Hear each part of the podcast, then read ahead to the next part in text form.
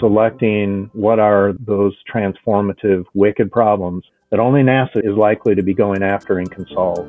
That's kind of a holy grail for us. How do we go about shining a light in there and begin to build a map of what is of value in terms of potential problems and solutions that we can pursue for aviation? Welcome to Small Steps, Giant Leaps, a NASA APPEL Knowledge Services podcast where we tap into project experiences to share best practices, lessons learned, and novel ideas. I'm Deana Nunley. National Aviation Day is just around the corner. In 1939, President Franklin D. Roosevelt issued the first presidential proclamation designating August 19th Orville Wright's birthday as a day when citizens are encouraged to participate in activities that promote interest in aviation. Our podcast episodes in August will focus on aviation and take a closer look at NASA aeronautics research and the future of aviation. Our guest today is the Aeronautics Research Mission Directorate's Keith Wichman. Keith, thanks for talking with us. My pleasure, Dana. Glad to be here. Let's start with the big picture and we'll resist the urge to call it the 30,000 foot view. How does NASA support aviation? Well, from the 30,000 foot view, I couldn't read that, sorry. So we are part of the aeronautics side of NASA. It's the, the big A, the first A in, in our name, NASA, is focused on aeronautics and aviation. So we at NASA are very much about uh, being on the leading edge, I'd even say the bleeding edge of innovation and pressing technologies forward as it relates to uh, to aviation and aeronautics, and really how that benefits society and industry in in the U.S. So it's things that are going to be good that lead us to desirable futures where aviation and aeronautics plays a role, and and also looking at those futures and how they affect aviation it, itself. What's your role? So my role, I am the project manager of a, a project called Convergent Aeronautics Solutions. And we are underneath the Transformative Aeronautics Concepts program in the Aeronautics Research Mission Directorate at NASA. So I lead the project. Could you give us a quick overview of the Convergent Aeronautics Solutions project? Uh, you bet. So uh, so CAS, uh, for short, is a, it's really a portfolio project of a variety of sub-projects. And uh, these sub-projects are, are really geared to be experiments where we explore and try to beat down the barriers to get to a desirable solution, um, a solution vector. We do this in, in, in ways that are very different from other NASA projects. That is, uh, NASA, our brand, of course, is exploration, but we're also extremely good as a, as an agency at execution, uh, not just exploration, but executing uh, development projects, technology projects, and that sort of thing. CAS is really all about exploration. So we don't develop technology exactly. We don't um, uh, do technology demonstrations, although we do a little bit of that just by nature of the experiments that we run, what we are geared towards is going after the really big and hairy problem spaces where things that can really transform aviation may live. Um, so identifying them, uh, mapping out those chaotic spaces, identifying some focus areas, and then trying to beat down the, the largest barriers in those in those areas relative to not only technical feasibility but also uh, societal desirability and uh, and a commercial or regulatory viability as well. So so not only can we do these things, is it possible, but also should we? You know, is there value there? Would society find value in this, and is there a potential to get to a business case for um, you know for industry? So that's what we're all about. And once we've uh, beaten down some of those barriers and learned what we can from those experiments as quickly as we can, then the goal is to transition those things to um, maybe the, the the kinds of NASA projects, development projects you, you might know a little bit better. Such as? Oh, uh, an example would be either uh, NASA projects focused on vertical lift or focused on airspace operations and safety or focused on electrified aviation, you know, electric aircrafts or, or uh, advanced airborne mobility. These are all customers of ours, if, if you will.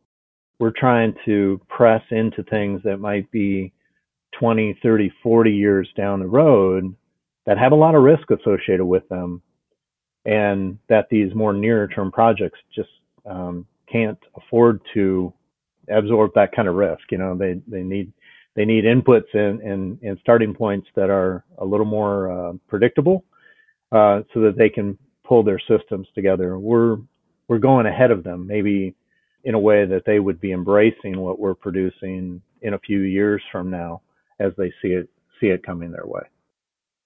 And so, how is it that CAS fits into this? What does CAS do?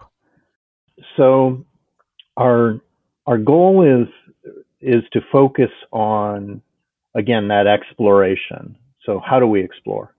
Um, well, there's a wide variety of mechanisms, but a lot of what we do, we we we use as a theme a quote from Albert Einstein, where um, he was reported to say to answer when asked, um, "What if you had an hour to solve a problem and your life depended on it? What would you do?" And he claimed that he would spend the first 55 minutes of that hour focusing, just thinking about the problem, um, and only the last five minutes uh, turning his mind to a solution to save his life. So that's inspiring, and that's uh, that's really how CAS rolls. That is, we we delay the gratification uh, to jump to solutions.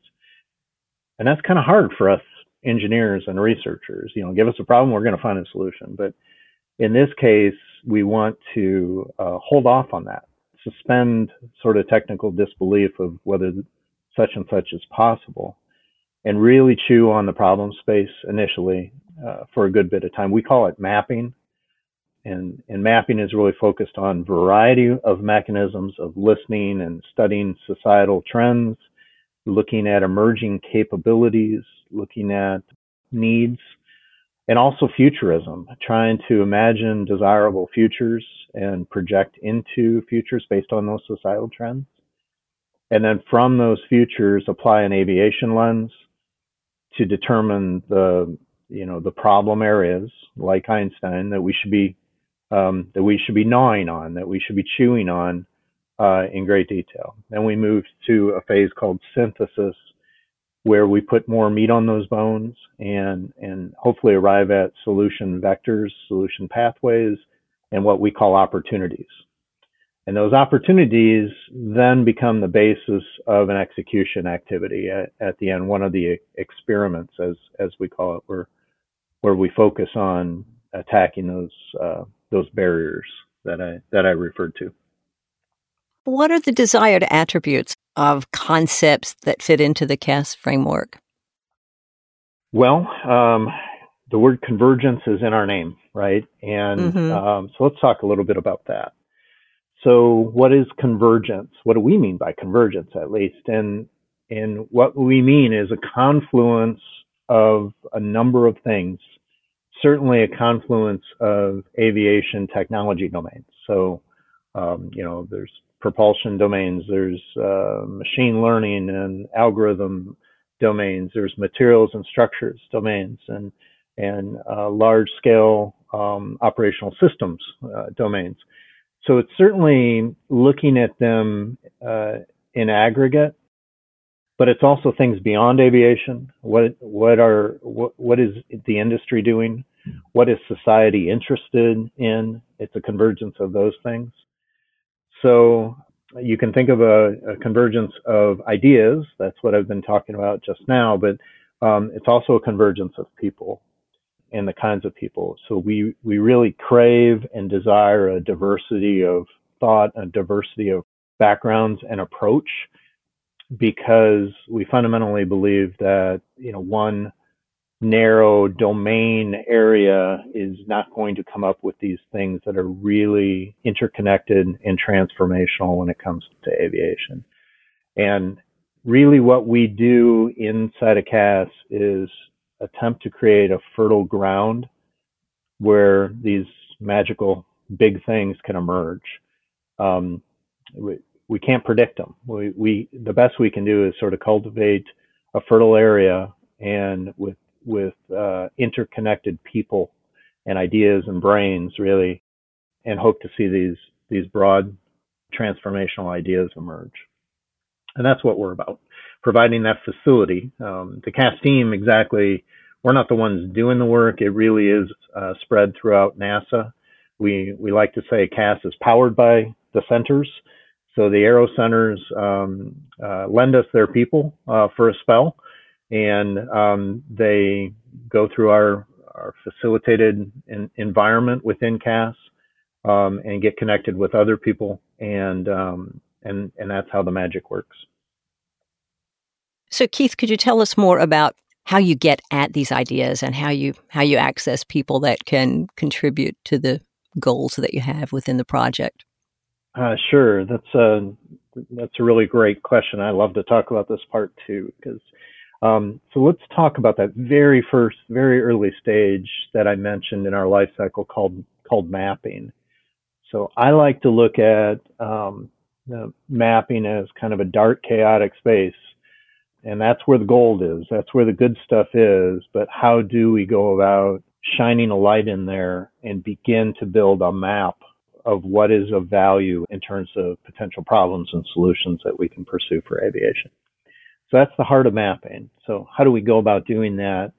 Well, we apply a variety of techniques. One, we do a lot of digital listening. Um, so there's there's uh, techniques and mechanisms to allow us to listen to, in effect, chatter and get an idea of what folks are talking about again, not just aviation, just folks in general, but also uh, technical people, what is being said in in the digital world, and and the frequency of that, and and where does it seem to be um, uh, pointing? You know, what are people talking about the most? And and this is part of the futurism bit. That is, let's pro- let's attempt to project possible futures and and then also select which ones of those are are, are desirable.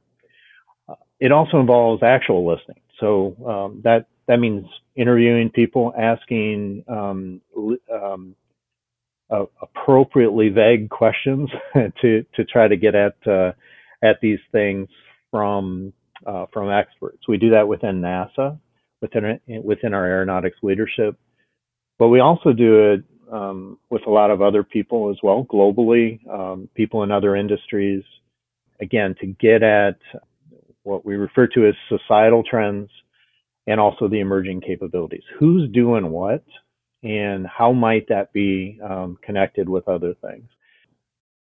And then we have a set of mechanisms that we're exploring. We're always working to improve this, but how do you put pieces together into more meaningful whole, you know, larger pieces or chunks? um, where does this seem to be going? And that drives us to focus areas that we can then put even more energy on and, well, focus on um, to gather more information, more data uh, before we move into synthesis. So mapping is a lot more than just uh, a few engineers uh, Googling things.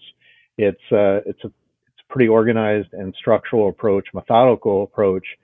But we do need folks, as I mentioned, we're powered by the centers, folks from all the, all four of the aero centers um, joining us on purpose, spending time with this with this mapping exercise.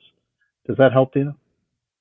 That does, yes. And then you offer some competitions and challenges along the way, right? That ah, help yeah. to get people involved.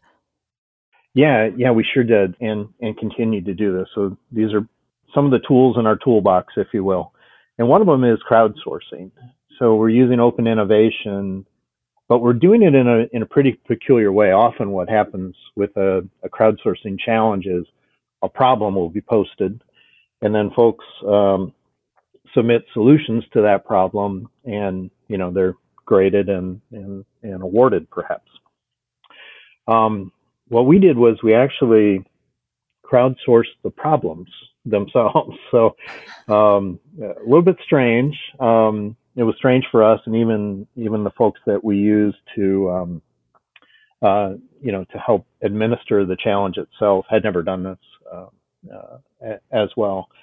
but it was uh, it was terrific. And in fact, we we just uh, announced the winners of that challenge. So so basically, we asked people. Um, we called it Futurescaping Our Skies, and and the challenge was out there was to think ahead, imagine futures, and then connect into that how aviation may be affected by that, or how aviation may be required to enable that desirable future. And that was pretty much it. And it wasn't intended necessarily for the typical aerospace engineer or the typical NASA guy. It was really geared towards um, everybody in um, out in the world. Um, doesn't matter their background. They can be a gamer. They can be a psychologist. They can be someone that's into botany. It, it, it didn't really matter. It's think about the world in the future, and everyone has has a vision of uh, what they might like to see happen, especially as it relates to even to flight, and and that can be flight that includes carrying people, or that can be you know um, unmanned flight that helps again uh, create the future they're they're dreaming about. So the response was uh, was really tremendous. Um, again, we've announced some some results there. Um, the the winner was uh, very much focused on um, machine learning and artificial intelligence and, and how that will be leveraged in aviation uh, in the future. In addition to that challenge, I'd, I'd like to point out another thing. You know, NASA does a tremendous amount of outreach um, at at the school level, elementary school and high school, and often that involves us going in and uh, kind of selling engineering and aerospace to the next generation, explaining what NASA does and, and working to inspire them. And that's awesome. Um, but we're beginning to leverage those opportunities as well to start by asking them to tell us. You know, while they're still young enough to not be polluted by adulthood and narrowed in their mind and in their thinking, um, dream. You know, what what does it look like? And again, remember I said we want to sort of suspend disbelief for a little bit of whether some of these things are actually possible. That's what we're going to go find out. But before you constrain yourself too much, let's dream. And that's that's the goal. So I, I hope you see that we're using a variety of mechanisms again to get at um, the problem space and the ideas associated with those those problem spaces. Oh yeah, such novel approaches to the way that you're doing this. When you're looking to invest in aviation concepts that can make a transformational impact on society, how hard is it to identify the right problems to address? Oh boy, this um, this is probably our biggest challenge mm. um, because uh, you, you know the question becomes how much do you trust yourself to be able to predict the future? How much do you trust yourself to be right or to be the smart one or the wise one or um, and if you don't exactly trust yourself do you trust your your you know your your project? And in in NASA Aeronautics we have a tremendous set of of leaders across the centers and at headquarters with a vision for the future. And I would say a humble yet confident vision of where we should be going. And that's terrific. What we're trying to do is is maybe feed them with ideas for where they lead us next and and what the future is going to be, right? So in doing so, however, you don't necessarily want them to be the the judges.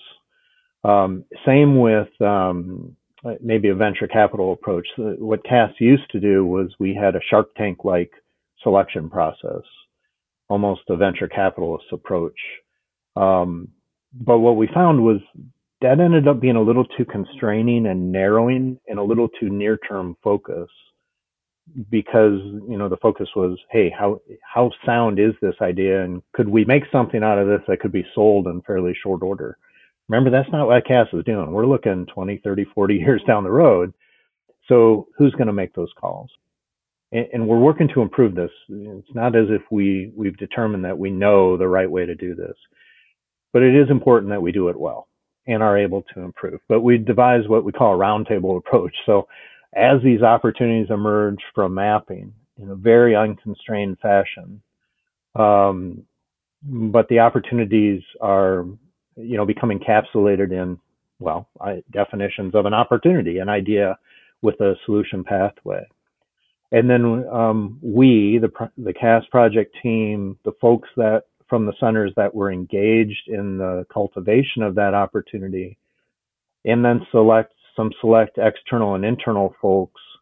We come together, and it's not in a decision making panel where you know you get the thumbs up or the thumbs down like a Shark Tank, um, but it's much more uh, gathering around the family dinner table and laying the opportunity out on the table and deciding, okay, this is good. Yes. And, you know, how can we make this better? Or do we need to do a little more uh, mapping and synthesis on this? Or is this concept even maybe ready to be transitioned already to external or to a mission project? Or is it indeed mature enough to take to the next step and move to the experimental phase or what we call execution? So we try to do that together, but in a roundtable or a family dinner table approach as we make those uh, those selections. And I would say we're looking at the right metrics. How do we how do we measure the focus areas coming out of mapping and the opportunities coming out of synthesis? And are they are they challenging enough? Are they transformative enough? Are they wicked enough? There's a, a philosophy in, in innovation where it's called the wicked quadrant or the wicked domain, uh, also called the neglected domain. And these are areas where both the problem space and the solution space are poorly characterized. So that's that dark chaotic area I was referring to. So we actually have taken to referring to our facility, our our cultivated environment as wicked works. So that's the goal is um, to answer your your first question is we aim to get better at this, but selecting what are those transformative, wicked problems that only NASA is likely to be going after and can solve. That's kind of a holy grail for us, but we're making very good progress in that direction. Keith, are there experiences that you've had along the way in NASA and industry projects that guide your decision making process uh, that might be helpful to managers of other NASA projects to hear about?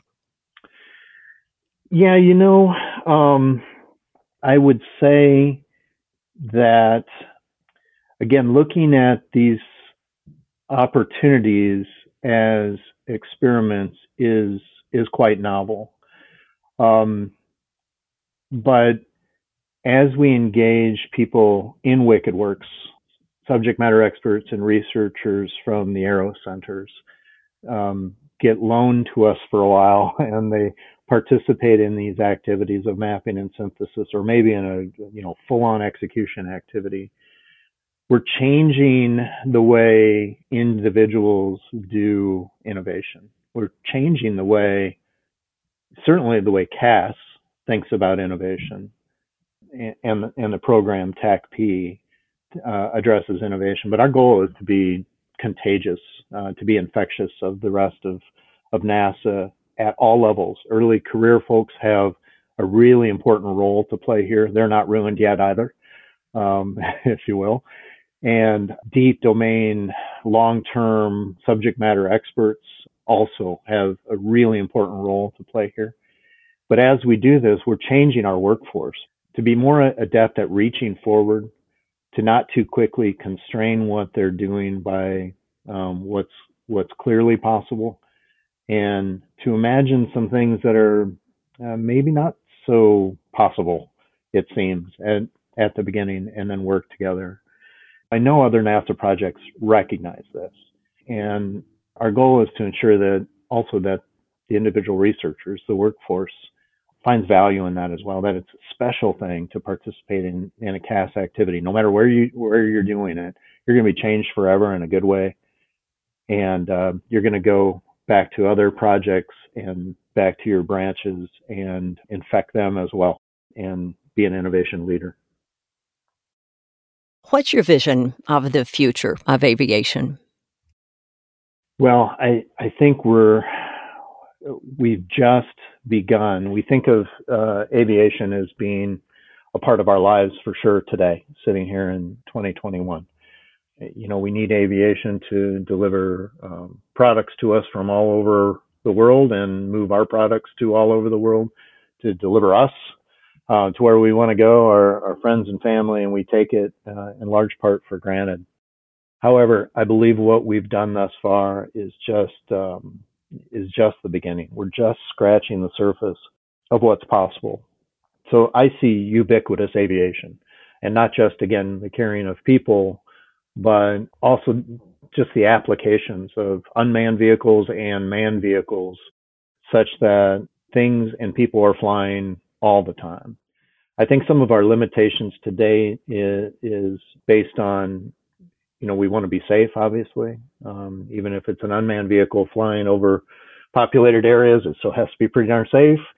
And as a result, we've not entrusted ourselves, uh, probably wisely to date, in in too much automation. It's very human centered still, and therefore limited uh, in in what we can do. So I do see a huge increase in automation, leveraging artificial intelligence and machine learning for sure.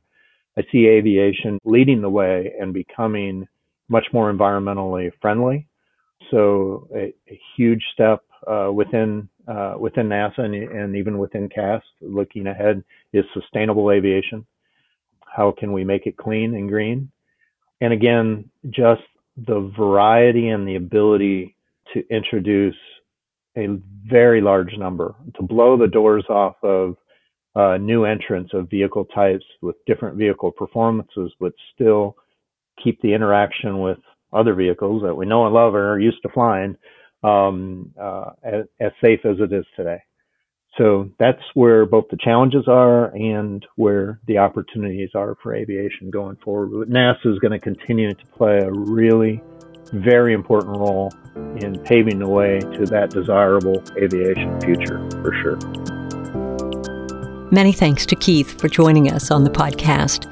If you're interested in getting involved with CAS or have questions, Keith encourages you to reach out to him or anyone on the CAS team. There's a CAS contacts link in the episode 66 related resources at appel.nasa.gov slash podcast along with Keith's bio and a transcript of today's show. We want to take a moment to thank you for the great ideas you've been sharing with us for guests and topics on the podcast. Quite a few of the fun topics we've discussed in recent episodes have been suggested by listeners, and a few more of your suggestions are in queue for upcoming conversations. Anytime there's a topic you'd like for us to feature in a future episode, you can contact us via the APPEL Knowledge Services website or via Twitter at NASA APPEL and use the hashtag Small Steps, Giant Leaps. As always, thanks for listening.